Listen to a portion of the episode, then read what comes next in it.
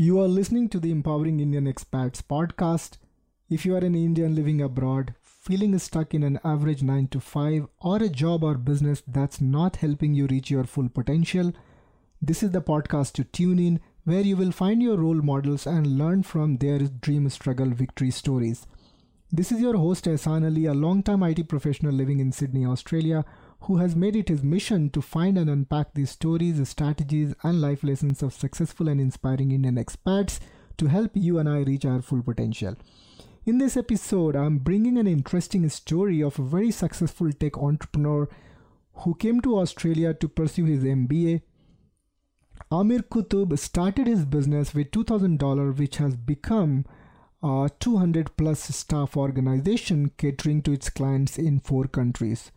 Not only that, Amir is also investor in seven tech startups and is co-founder in four of them. He is also recipient of several awards including Australian Young Business Leader of the Year. There's so much I could talk about him, but a lot of this information is there on his website. What I'm keen to understand is uh, while most students want to get a good job and build career, what motivated Amir to build something of his own? I also want to know how exactly he started, how he found his first few customers, what services did he provide, and how did he scale up into a multi million dollar enterprise. When I reached out to Amir the first time, I found out that he spends just a couple of hours a day in his business, which means he has set up a well managed professional organization. So let's hear Amir's story directly from him.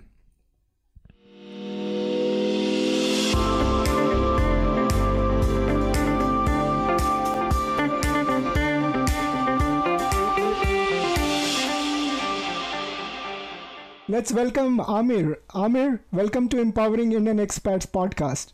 Thank you so much, Ehsan. Thanks a lot for having me on, on board. I'm really honored and delighted to be here today. I really appreciate you coming here. Your story is inspiring, and I'm very keen to understand how you have done all these things in seven years, and that too while you were still studying.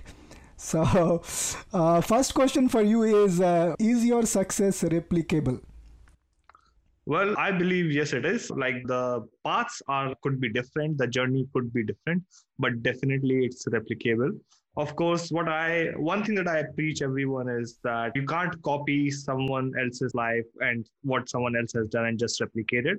But what you could do is you could learn some lessons from their lives and actually implement those learnings in your life uh, as well. But I was not given anything on a silver platter. I, I have worked my way through. I faced all of these challenges and I believe that with the right approach and with the right mindset, anyone can reach to the level where I reached as well. That's fantastic, Amir. Uh, do you mind giving a perspective of uh, where your business is today? Sure, absolutely. So, we actually started Enterprise Monkey as a web and app development company, I think in 2014, from a small garage here in Geelong, Australia.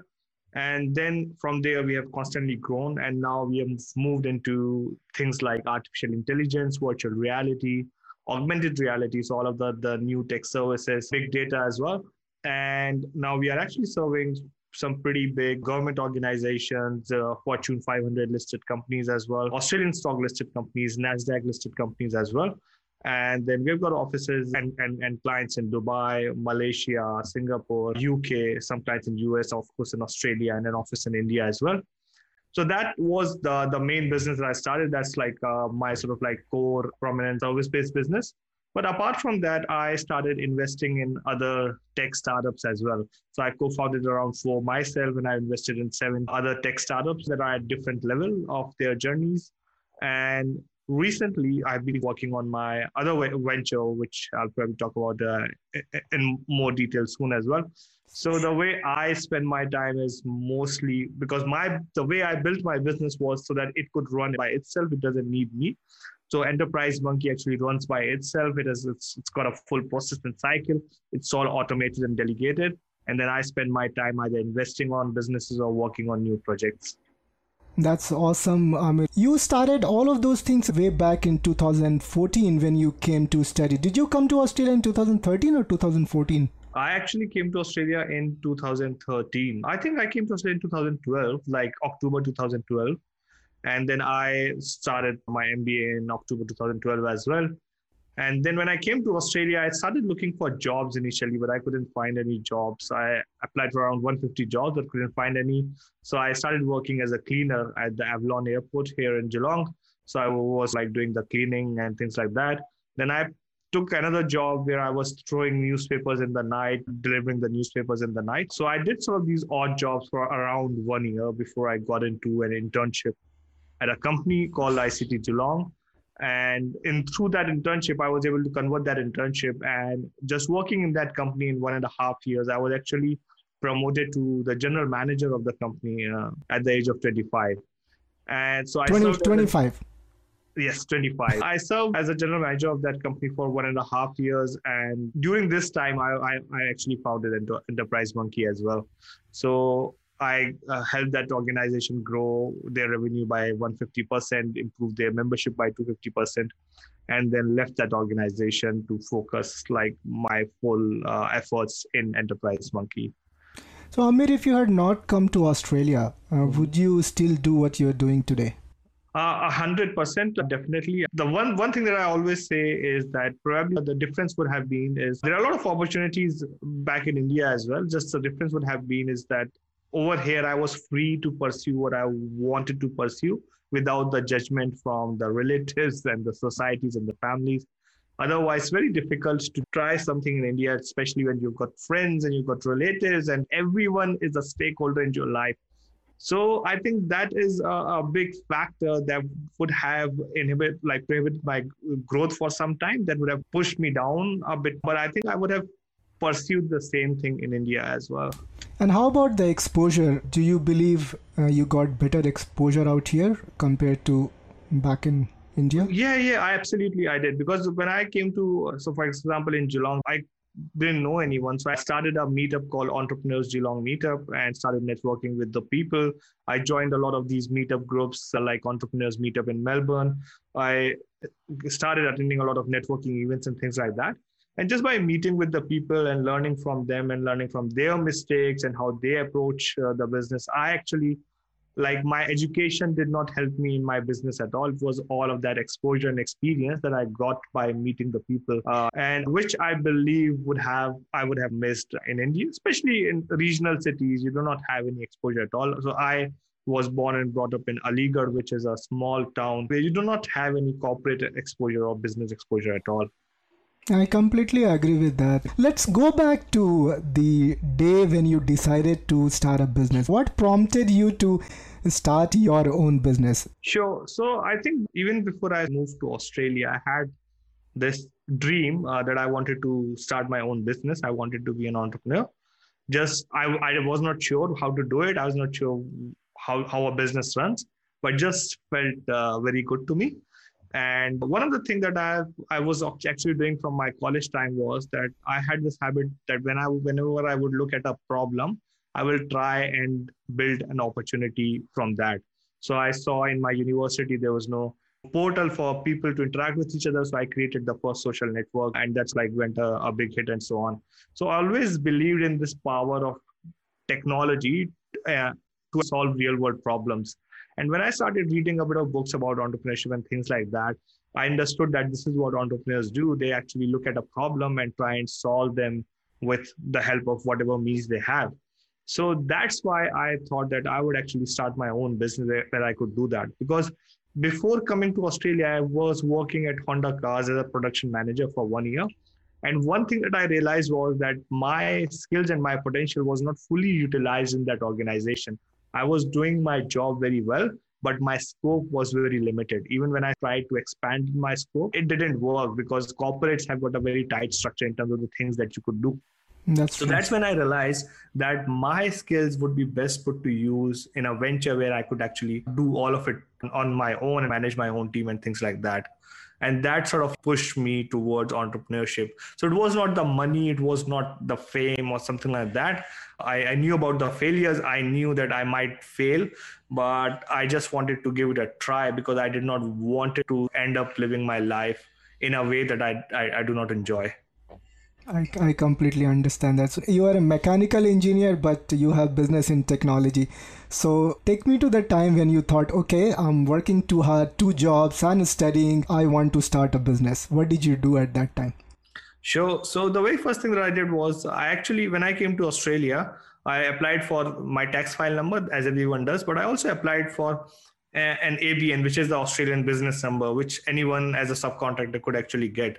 And that's the very first thing that I actually did because I was uh, keen about opening up my own business.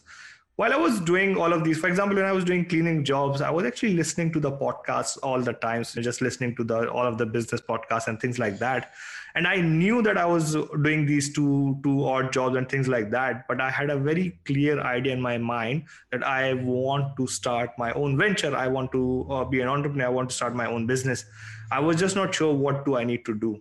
So one thing that one advice that i got from listening from a lot of podcasts uh, and, and reading a lot of books was that just need to give it a try and see how it goes so i that's what came to my mind was like look i'm already in a position where i'm like i do not have a very stable job at the moment i've left my stable job came to australia this is the time when I could actually give it a try. And the worst thing that could happen to me is that I'll fail. If I fail, that's fine. I'll pick myself up uh, again and find a job. But this is a time, if I don't do it, then I'm going to regret it later as well. And I was actually working pretty hard at that point of time because I was doing two jobs. So I used to wake up very uh, like at 2 a.m. in the morning. I had to go and distribute the newspapers.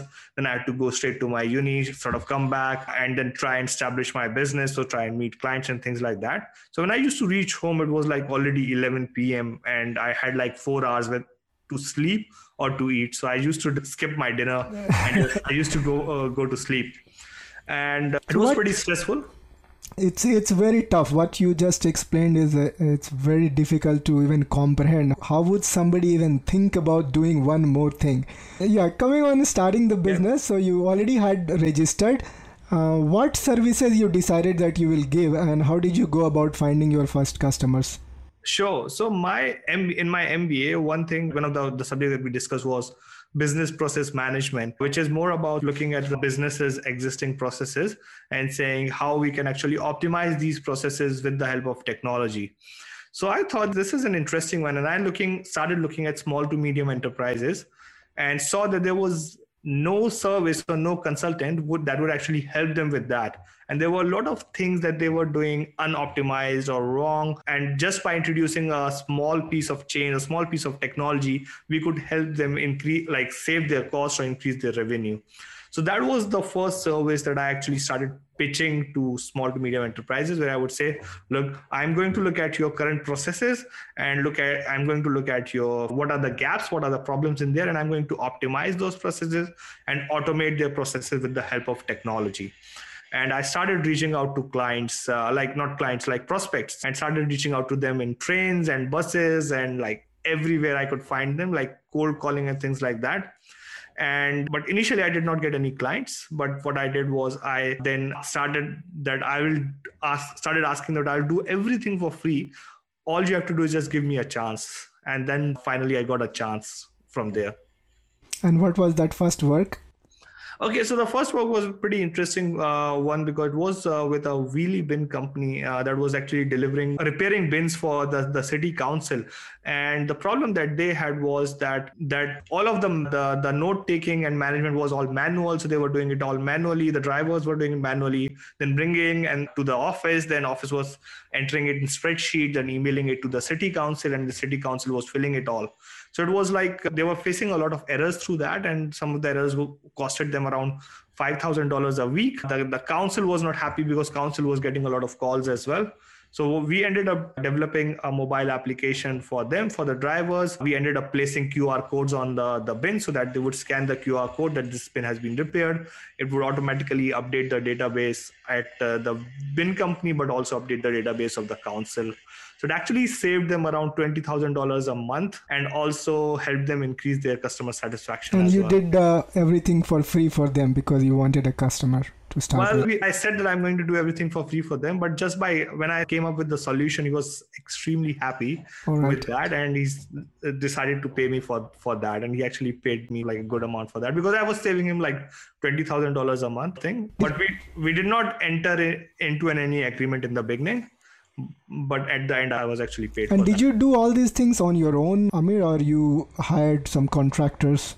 Okay, so I did the the consulting part on my own. I came up with the solution on my own, came up with the architecture on my own. But with the for the development of mobile application, I am not an app developer myself, so I actually contracted someone to develop the app for me. So when you say you did the design architecture yourself, uh, where did you get that knowledge? You were a mechanical engineer. Okay, so back in college, I actually, when I decided to develop the social network for my university, that was the first time when I learned a bit of coding and learned a bit of architecture from there.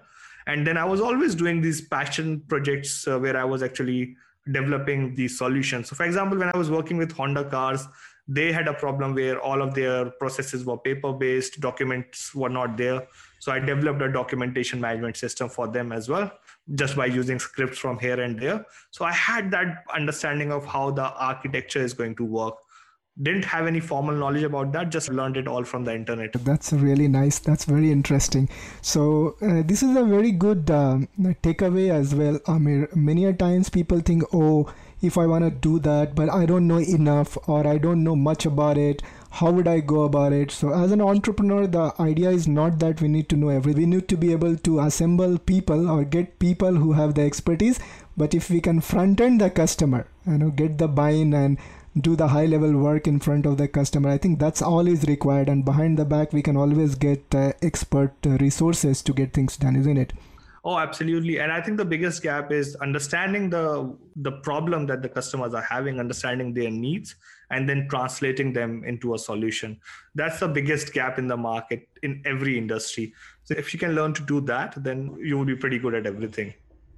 there's another uh, question that's uh, coming in my mind uh, amir uh, whatever you were talking about you were doing it when you were like 24 25 year old where did you get that the confidence or the courage to go and approach people and uh, you know uh, get Okay. them to agree to work with you a lot of people even in 30s and 40s can't do it All right.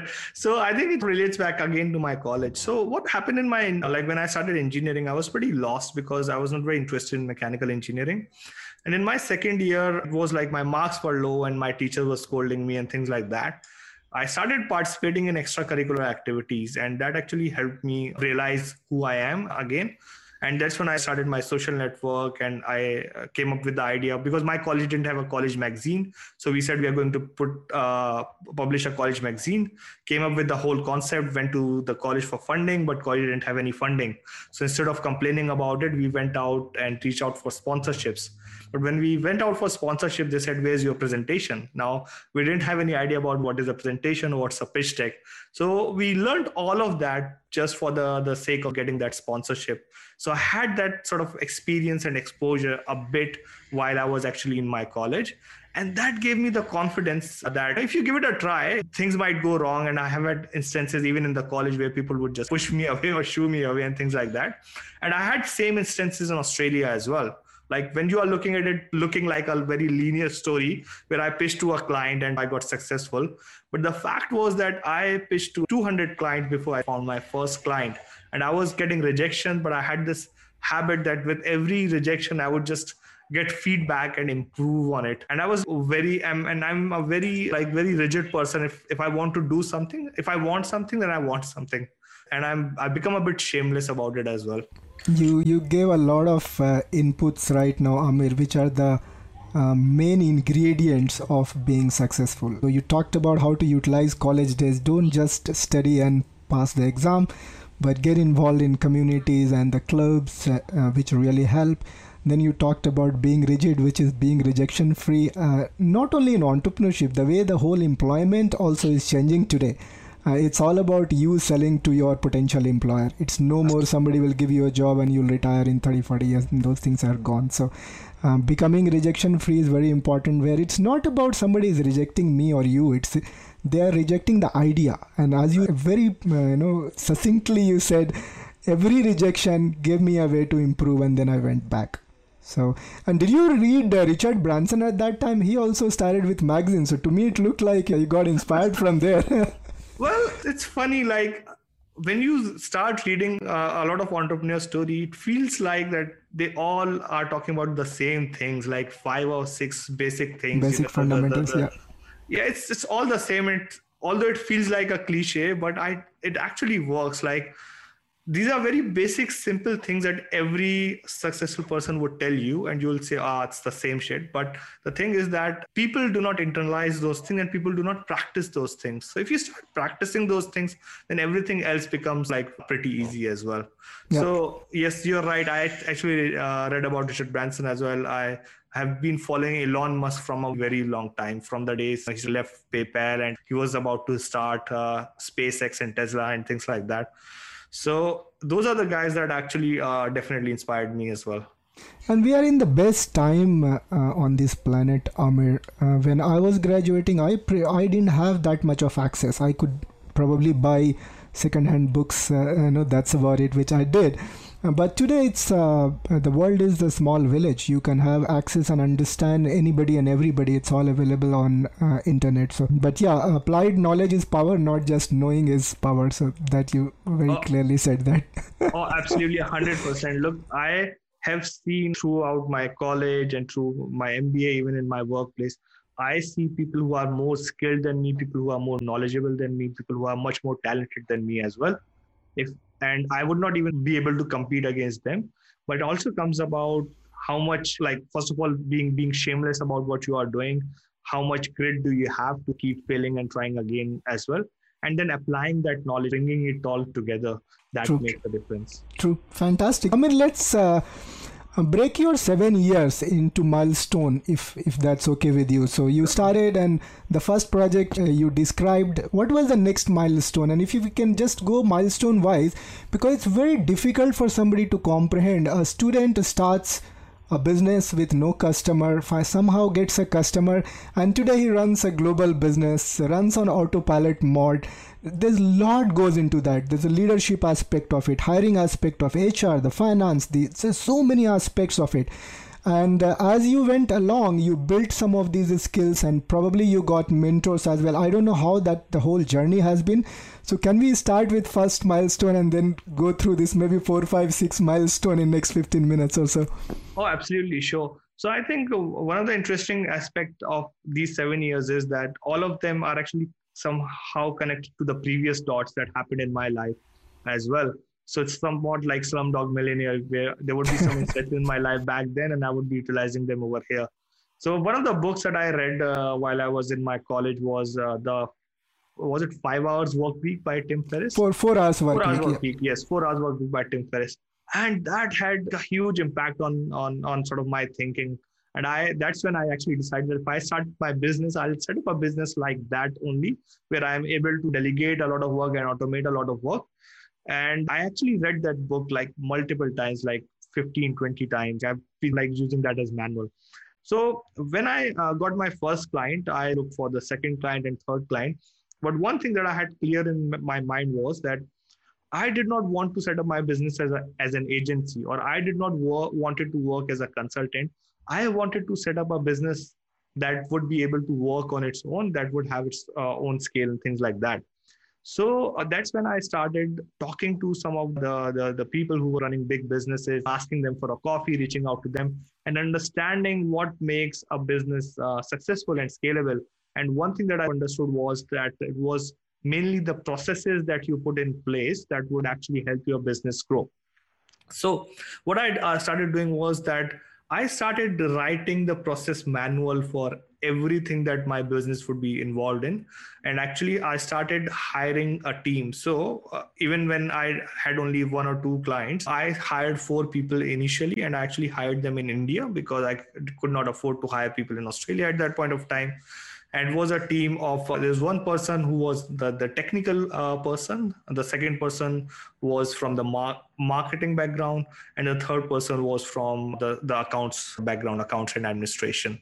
And the fourth person was from a bit of sales and marketing background as well. And I actually got and they were pretty young people as well because i couldn't again afford to very experienced people. Some of them were, were, were actually just starting with their career but a very nice enthusiastic team of four people.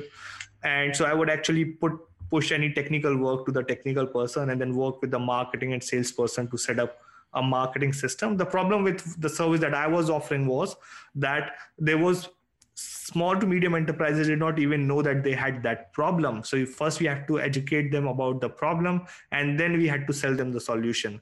So which means you had to come up with a lot of content that we would produce to educate them and then uh, do that. So I actually learned a lot of marketing and sales and marketing and sales automation on the go.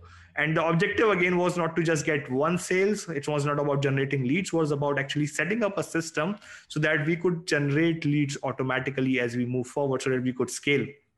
Similarly, with the technical person, the objective was to actually create processes in such a way so that we are able to de- deliver a project quickly as well and from after apart from those four people i actually used a couple of contractors. But the way i worked with those contractors was that we are going to work but it's going to be on an hourly basis. It's going to be on my terms and my conditions. You have to follow my processes and things like that. And so the marketing and sales team started like uh, through the marketing and sales we started reaching out to more customers and, and marketing and putting the brand out. Whereas with the technical team we started working on the projects and delivery and so on and it worked pretty well in the very first year. So in the very first year we got around uh, say 20 clients with like big ticket clients. And Which kind, they were all in australia india or? Mostly in australia. So it was mostly in australia. We had two from uh, uh, malaysia at that point of time. But for mostly in australia. And in the first two years it went really well and i started growing my team from there so from four people, we were 16 people with two people here in Australia as well. But what happened, like started happening after that was that everything started to fall down again. So my cash flow was uh, in distress. So it was like my invoices were delayed. There were a couple of clients who went bankrupt and they we like they owed a huge amount to us. So that went stray my customers started complaining because earlier I was involved in the process. Now it was the business was expanding, my team was involved in the process. So the, the process started breaking up. So my customers were not happy. I started owing people money.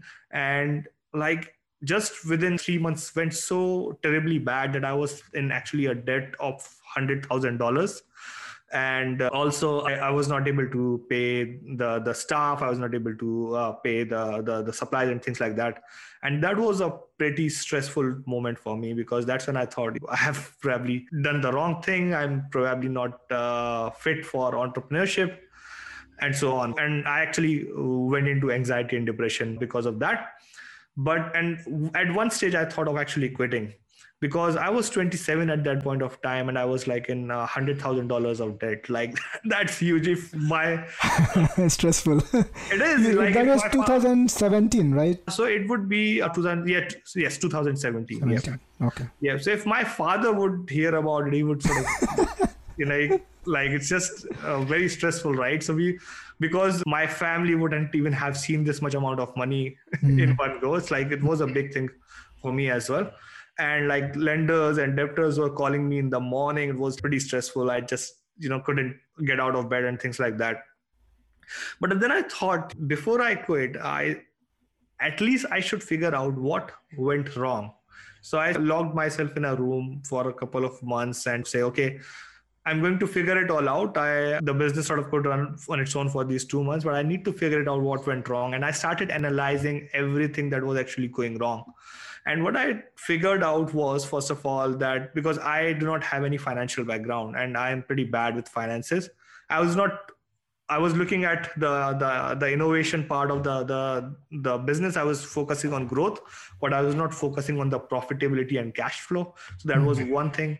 The second thing is that there was a lot of gap in my processes again because my business had grown to a particular stage, and there was a gap in my customer journey as well. So I did the full user persona mapping. I learned new tools like customer journey mapping, things like that. I again talked to a lot of people who, is, who are like my mentors, like some of the mentors like Scott Brown, who actually helped me look at my business from this bigger picture because I never had run the business. I never had a CEO experience as well. And my business was growing. So mm I hmm. started looking at all of those processes and uh, understanding what went wrong. And then I re engineered, restructured my business. I changed my, for example, my revenue model initially was invoice based. I changed it to a recurring revenue model. I changed mm my hmm. payment terms and things like that. I started vetting my clients. I was trying to get all of the clients. One thing that I understood was that you don't need to have a lot of clients. You just need to find a few clients and serve them really well. Mm. So not everyone is not your customer. So I changed my marketing approach. I re-engineered my business and like almost relaunched my business from there. Mm. I actually fired 80% of my clients and I said, look, we can't work with them. Too painful or things like that. I said, we have our terms and conditions have changed as well. Our pricing has changed as well. And I sort of repositioned myself in the market. And I think within six months, we were able to pay that $100,000 debt. That was pretty good. And we came out pretty victorious from there. Mm, that's incredible, uh, Amir. One thing uh, coming in my mind when you talked about the early days, you hired young for staff, and uh, one of them was on marketing, and you said small businesses were not really aware about these process gaps, so you had to create content to educate them do you want to talk a little bit about that?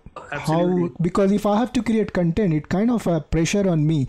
How can i create content every day? So how do i source content? What did you exactly do in creating consistent content and for how long did you do that? Okay absolutely. So the thing is that as you said you have to educate the customer about the problem and the solution. That's the most important thing. And now is the time of the disposable content where people would see something and they will forget about it and you have to produce something new as well. So what I did was I actually uh, through the the, the marketing person I set up uh, a thing called content repurposing, where I would actually record say one big video or one one big lecture for one week, and so that would consume my two hours, one hour preparing, one hour actually delivering that, and then my marketing person would actually divide it into smaller pieces of content like seven small videos for Instagram, seven small videos for Facebook. They would write a blog out of that. They will convert it into audio, publish a podcast out of that. So we were just using because I was busy doing so many things. So I was actually producing one piece of content, and then my marketing team was extracting it and converting into a video, audio, and and, and actually written content for different mediums. That's and that. It's actually a Gary Vee. Uh, yeah, I was thinking about Gary Vee. The moment you said, I was thinking of his 33 uh, pieces of content with one. Absolutely. And I, I did not even, I just took Gary Vee's presentation, sent it to my teams like, this is what I want. Uh, wow, that's fantastic. I really like what the way you have uh, done it. And how about you yourself creating uh, two hours or one hour of content each week? Where were you sourcing those content from? Well, it was actually mainly from the conversation that I was having with people and understanding the problem. So my whole business idea came out by talking to the people, talking to the business owner and asking them, understanding what was the problem that they were facing. And each piece of content was focusing on one problem. For example, one problem was one piece of content was on consultants on and how they can productize their service. In terms of consultants had a problem that they were trading in their time for the money and they could increase their hourly rate, but they had a limitation and that's when I first started asking them, why can't you productize your service? Why can't you turn it into a membership or a course or an app or a piece of technology and things like that? And so I was actually looking at taking those conversations and coming up with the content around those problems that we were solving. That's incredible. What is impressing me, Amir, is the, all the information that everybody has. You have those information too, but you have actually applied it, utilized it everybody has uh, awareness that Richard Branson has this book. Everybody knows Gary Vee is uh, sharing his content every day. Uh, but I, I don't know. Most people are not really taking it and applying it. And uh, you have done it so well. And even the Tim Ferriss book, uh, I haven't applied that well. When you said you read it 20 times or so, I was thinking I have read it uh, once or twice but I don't think I have applied it enough. So good, no, very good. Uh, let's come back to you when you revived in 2017 after uh, that crisis.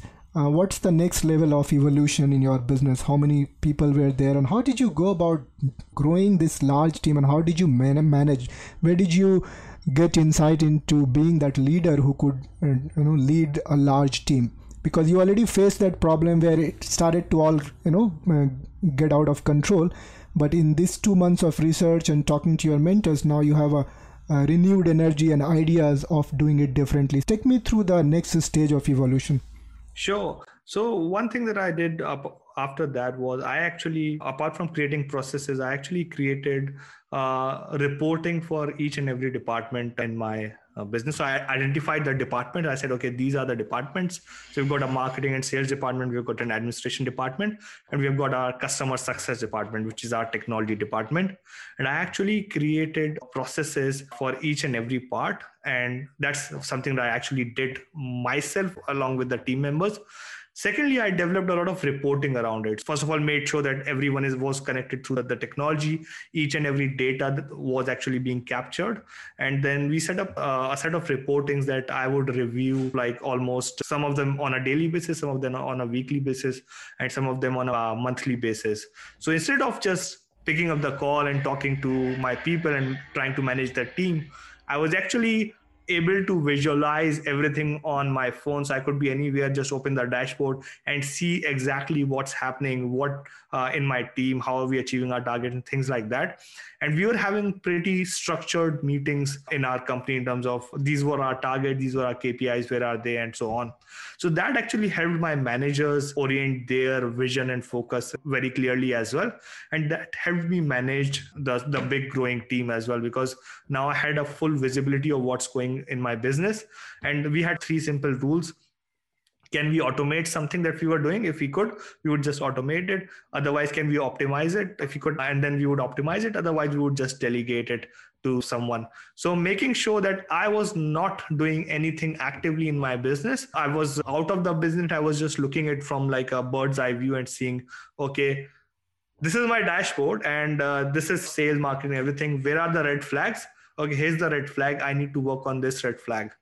And this is how i still operate any of my business at the moment is i look at the bigger picture and see okay where are the red flags that i need to work on? And i just look at that. And the question that i ask is pretty simple. Was it a process failure? Like oh, uh, was it that the process was not followed? Or did we have like was our process not right because mm-hmm. if something is going wrong it could be one of these two things. That's right. How yeah. about the people issues? The biggest issue is machines don't talk machines don't have emotion but people different issues. So when you have a large growing team and especially you were young and i'm guessing some of your managed managers would be elder than you uh, did you have uh, some people issues and your own internal dialogue of uh, how to deal with this person or what do i do?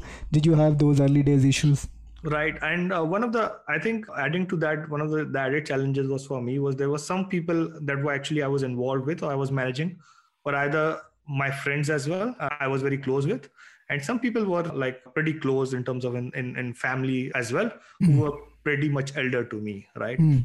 so i had to manage that decorum and i had to like still manage those expectations while actually managing the business as well and that's why I, I, have always been focused on the figures and and the processes itself in terms of being uh, respectful of the people that i'm actually working with and but talking about few points. So the problem is that whenever you're managing people if you uh, talk to them about three or four things then it becomes challenging. For example for my delivery manager the person who is responsible for the delivery i have got uh, sort of three simple things like i just make, want to make sure the quality is right the cost that i'm spending is, is right and the delivery the time is actually correct. So i would only talk to him about the qcd like quality cost and delivery. And whenever he would come up with something i would say how is this thing going to impact the quality cost and delivery? And i would tell him straight away that these are the things that are non-negotiable for us you could do anything around uh, that and that's fine for me. So if you actually focus on those pinpoints and give them a very clear kpi and clear direction that helps inform every decision as well. And then i had instances where people would have conflicts with, with each other and i would just go in and i'd say i'm not interested in who did wrong or what, what has actually happened. I'm only interested in understanding did we miss a particular part of process or is it that the, the process was not there so it's not about humans are there, they will make mistakes. But the thing is that the process and the checklist and the auditing and the reporting are built in such a way that humans are there to make mistakes, but the systems are should be in such a way that those mistakes are caught and do not have an impact on the business. True, very true. Did you do you also have formal audit like external audit when you said audit? Absolutely, because we do actually we have we are an ISO 27001 company, which is a security uh, compliance. But apart from that, we have got external auditors who come in and audit our internal processes as well. So you have a pretty robust process-based organization, which has a very high market value if it is you know. oh absolutely because nowadays my my sales people when they talk to the clients all they have to show is just a process handbook and they will say okay whenever clients would ask you know we have got three uh, potential suppliers why do we want to, why should we work with you? They'll just open up our process handbook and ask your other suppliers if they have got a similar robust comprehensive checklist for de- delivering what you need. So we have got a very clear roadmap in terms of if someone wants needs to make a coffee how uh, would someone make a coffee? Like very simple and simple things and very complex things all are uh, really well defined and all are measurable as well Got it. Very nice. So very well defined organization which can uh, be easily transferred uh, as an ownership. It can easily be transferred. Absolutely. And these are the kind of company which really sell for very high value in the market just because of the process and the structure, nothing more than that. So coming on 2017, when you revive, yeah. what was the next milestone? So first, your first goal was just revive, get the money, the the the debt out of uh, uh my site, and then start to grow from there. So, what was the next stage of uh, growth, Amir? So the next next focus was mainly on the growth and uh, profitability of the organization. So we uh, moved to a more of a recurring revenue model, and then we also started productizing our services as well. So all, although some of the services we were offering were on a consultancy basis, but we started productizing our services. We started producing internal products as well. And then we started looking at uh, new markets as well. And one of the markets that we identified was the, the funded startups market. And we started working with a lot of technical startups.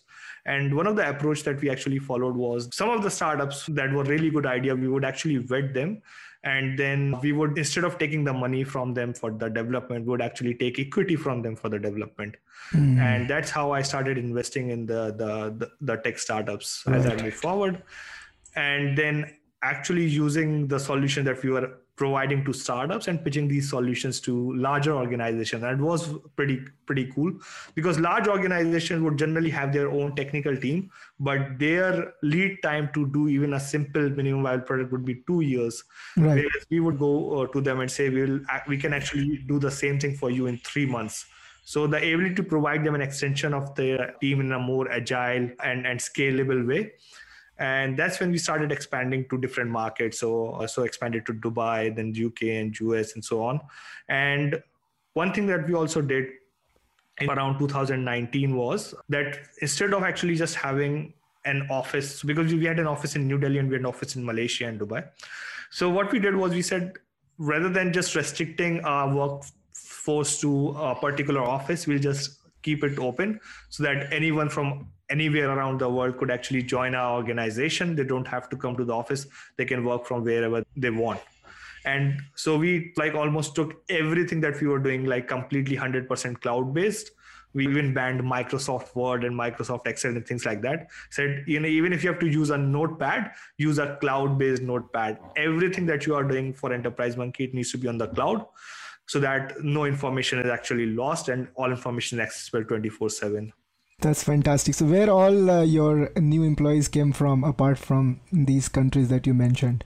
Okay, so we have got uh, sort of couple of people from Nigeria that are actually working with us, and then we have got three people from Philippines uh, as well. We have got people from different parts of India, even South India, Bangalore, Hyderabad. Of course, we got an office in Delhi as well, and then now we are also having uh, a lot of people from rural India as well. Hmm. and that has been an interesting development that is one of the the passion project of mine as well where i'm trying to bring a lot of people from rural india and actually educate them and also bring them into the organization That's so nice. And uh, how are people reaching you uh, for job? Are you publishing on your website, or how are these people from Nigeria or Philippines got in touch with your organization? So it's mostly through mostly through LinkedIn, and then we would definitely publish jobs on all the job portals and things like that. We've got our own job portal as well, but generally mostly through LinkedIn. Okay. Okay. Couple of thoughts running in my mind. One is the productizing word that you used. You used in couple of contexts. One when you were helping the tradies productize their services, then you yourself productize. That's a very um, powerful idea which uh, I think entrepreneurs know these days that they have to productize at some point in time, otherwise they will not be able to scale. Right. But in employment world, excuse me, in employment world, nobody understands, and that's why we trade all our eight nine hours, and then we start from zero the very next day. Do you want to give a little bit insight into productizing? Very powerful concept. Sure, absolutely. So the way I look at productizing is that even if you're offering uh, a service, if you could actually package that service where there's a very clear entry, there's a clear starting point and a clear end, and you could put either a package or a price to it, then what you are uh, doing is you're actually rather than the problem is when someone is hiring someone to provide a service they don't have a very clear idea of the, the cost the expectation and things like that.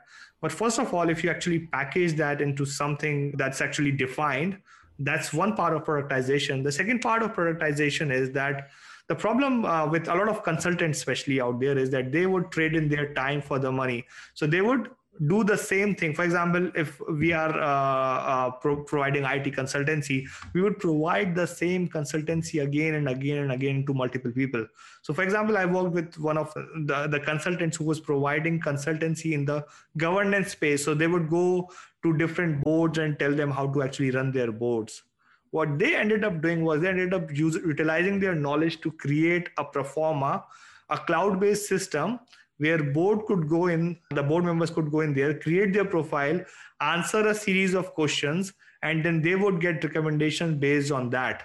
And then they could enter more documents into it and they could get further uh, recommendation based on that so it's about using your human knowledge and the things that you are repeating again and again and then using the power of technology and artificial intelligence to actually replicate those things for you so that it just becomes pretty easy this is, uh, I don't know if this is the right question, uh, but I just want to validate this thought here, Amir. You talked about consultants who are on their own. We have a huge risk for employee community all over the world right now, the way the business landscape is changing.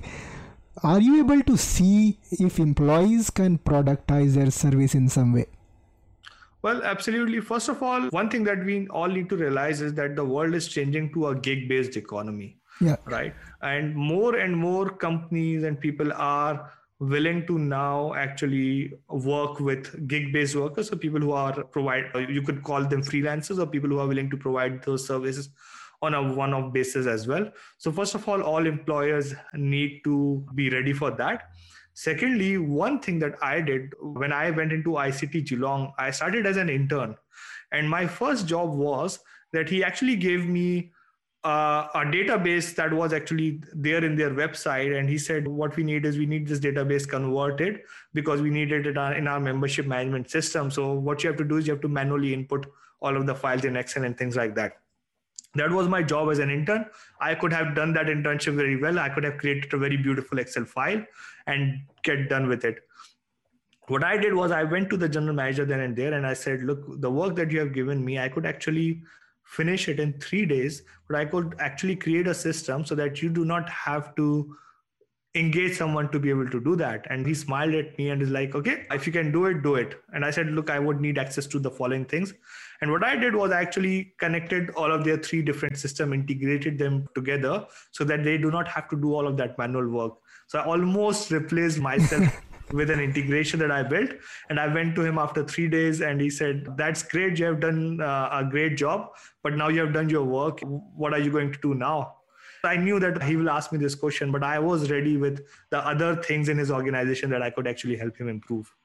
So right. that's how I got my internship converted into a full time job in three days. and hmm. that's why i rose to that general manager position in one and a half years just by creating the right system and processes as well and that's one thing that i am always encourage my employees to do as well is how you can productize or automate the work that you are doing so that you can work at a more strategic level as well I think people may have a little bit of fear as well. And also, the thing is that if you are scared that your my job might not exist, then be pretty sure that someone else would anyway, bring that solution that's and right. your job would cease to exist anyways. Yeah so job is temporary anyway whether you you like it or not. So no yes. that was a good insight amir. Now with this seven years of experience and prior to that uh, you have done as an employee also even in college you did uh, you've been passionate about technology and uh, business. In a way you have learned uh, as you went along uh, you had setbacks and you came out of that looking back, uh, anything you can visualize uh, that you would say, you know what, these were the things that I would do differently? Well, if I would start my business from now, from the scratch, and now I, I keep on doing that, so I keep on working on different projects. I do it very differently now because when I went into the business, it was pretty random as well. Although I did a bit of market research. But one thing uh, that I do uh, when I start my business is I do not, first of all, invest a lot of energy and money into it. I start with a minimum viable product, a simple concept, and test it into the market and see whether it's going to work or not. For example, if I have to, I'm, I've currently launched a product called Mentor Monkey, mm. but the way I've launched it is that I've not spent a lot of energy and money building it. What I'm doing is I'm doing it in phases, smaller phases, just by launching a part of it and testing it in the market. And as a part of that, the idea was that we'll create a job ready certification course. So I did not spend six months developing the course curriculum and hiring uh, someone to develop that course and developing the technology for it. I actually started by putting it out and saying that we are going to launch this course. Is someone interested?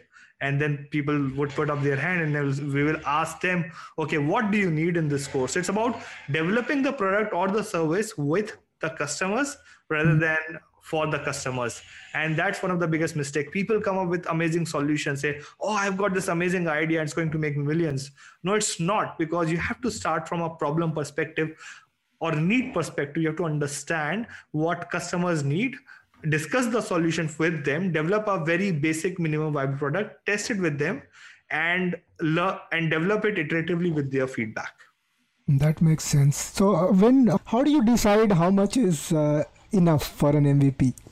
So for for me, something that like I do a business model canvas. This business model canvas is actually available on our website mentormonkey.com for free. You could go and download from there. But business model canvas would give you different assumptions that you have to have in terms of your customers, value proposition, things like that and my business my i decide what are the things that i want to test in my business model canvas and my mvp would be uh, should be sufficient to be able to test one of the hypotheses in my business model canvas. So for example i'll give you an idea. If my business model is around okay i'm going to uh, publish a course and i'm going to sell that course.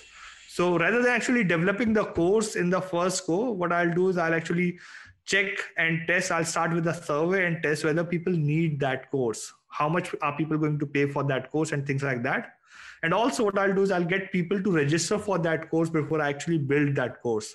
So in hmm. terms of building that course what is the minimum viable product? It's actually zero. Because i have not built the product. I've hmm. actually asked people to register for the product first. And then i will build the product with them. And now the people don't in terms of the, the course, what is the core problem that I'm solving? I'm actually helping them impart some education. Now, mm. I don't need a fancy learning management system. I don't need a very fancy assignment system, things like that. Something that could actually impart that education. Mm. No, I got that. I got that. So rather than trying to create a solution, be problem focused, connect with potential customers who have that problem, validate it, uh, create an MVP, kind of sell it before you build it and then build along with the customer. So that's fantastic. I think that's the best way to do. Now we have come to the end uh, amir. Couple of quick questions uh, for you. So it's been an interesting journey for you. And uh, you have already talked about uh, your influences like you read richard branson you're a big fan of elon musk you followed gary vee you talked about four hour work week from tim ferriss. Uh, locally in australia or in india did you have uh, mentors who um, you got support from? Absolutely. So, especially uh, locally in Australia, I actually had a lot of mentors, even in the Geelong community as well. So, for example, Scott Brown is, is, one of my coaches and mentors. He's he's run several different businesses, not in technology space, but in landscape space, and now helps me with the strategy. Then I had some people like Nick Stanley and sort of my former employer at ICT Geelong, Craig, who has been really helpful as well. But the thing with me is that I'm like a knowledge seeker and I would actually learn from each and every one. So I pick brain uh, of a lot of my different clients as well. And I learn a lot from them as well. So it's like a constant journey for me. I would just catch up with coffee from someone and I'll just learn from them as I move forward. And in terms of the people who really inspired me, I think again, I look at a lot of TED Talks and the videos and then go through a lot of books and understand what people are doing and learn from them. Any book in particular apart from Four Hour Work Week that you talked about? Uh, there, there are quite a few books. One is uh, actually, I think it's called Grit by Angela Duckworth. Yes. And it talks about the, it talks about the most important thing uh, that it all comes down to is that perseverance, perseverance and, and sort of like just uh, making sure that you stay on the course uh, when everything falls apart because i feel that's where entrepreneurship like you would learn the trade and art and things like that but for you to be able to learn that you have to go through all of those failures. You have to like really break down. You have to go through all of that emotional and mental challenges and financial challenges as well. That's right. And that's only you can learn entrepreneurship. There's no course in the world that can teach you. In theory it's not it's not theory so definitely you have to go through that. And in terms of uh, amir see i've asked you a lot of questions and uh, on live, I'm guessing it's mostly uh, youngsters, millennials, and of course, when I take it on the podcast, there would be different uh, demography of people who will listen to it. Uh, is there any question uh, that I should have asked, especially to help millennials? I think you actually asked a, a, whole lot of questions, but I think it's uh, one of the one of the challenges that I still see with millennials is that Uh, they like they feel that they want to do a lot of things. Uh, people are a lot more passionate now but they say we don't know where to start. So one one of the advice that i tell them is that you don't you will never know where to start from as well. And there's no right point to start and there's no right knowledge level to start. Like you can start the the best way is to actually start from today itself. Now i do not encourage people to just leave their 9 to 5 jobs or leave their education or whatever you still have plenty of time. Even if you are studying even if you are in, in, in job and if you want to say start an entrepreneurship you still have plenty of time. Sleep a bit less watch a bit less of netflix you know uh, browse internet uh, browse your mobile use your mobile a bit less and you will take two or three hours out. And if you just start doing that that's the best way to learn anything. Like rather than actually people said can i do a course and look the courses are great but uh, the way i do a course is i would start with a project first. And once i'll start doing that project i'll learn on the way. Because mm-hmm. that's the best way to learn something rather than actually doing the course first and then implementing it. I start implementing something and when i need it then i learn it on the go. That makes a lot of sense. And thanks for the message amir. That's very valuable and that's applicable for people who are at different stages in their career and life. It's not just for millennials. So, what's the best way for people to connect you if somebody wants to reach you, apart sure. from your company? Absolutely. So you could actually connect with me on Instagram at Amir Qutub. You can uh, search me on LinkedIn and connect with me over there as well. And you can actually join me on our social learning network, which is Mentor Monkey. You could come and connect with me and other mentors over there. And I've got a lot of free resources, a lot of things uh, that I've come up with over there. So you could actually access on, me- on Mentor Monkey social platform that you have yes, developed. That's right. So it's a mobile app as well as uh, it's a website, mentormonkey.com. I'm already registered there. It was lovely talking to Amir, and uh, your story is inspiring, and you give a lot of insight into uh, business, uh, which I would not have got otherwise from your website or every other place. So, thank you for your time and thank you for all the insights. Well, thank and, you for uh, having me here. It was extremely nice talking to you.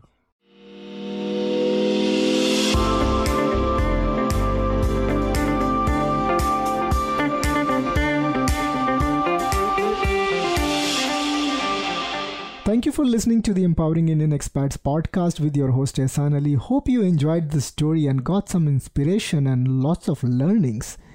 I learned so much In fact, I'll be listening to this conversation multiple times to internalize all the learnings.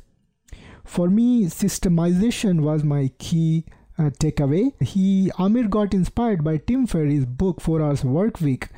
Most importantly, he applied the knowledge.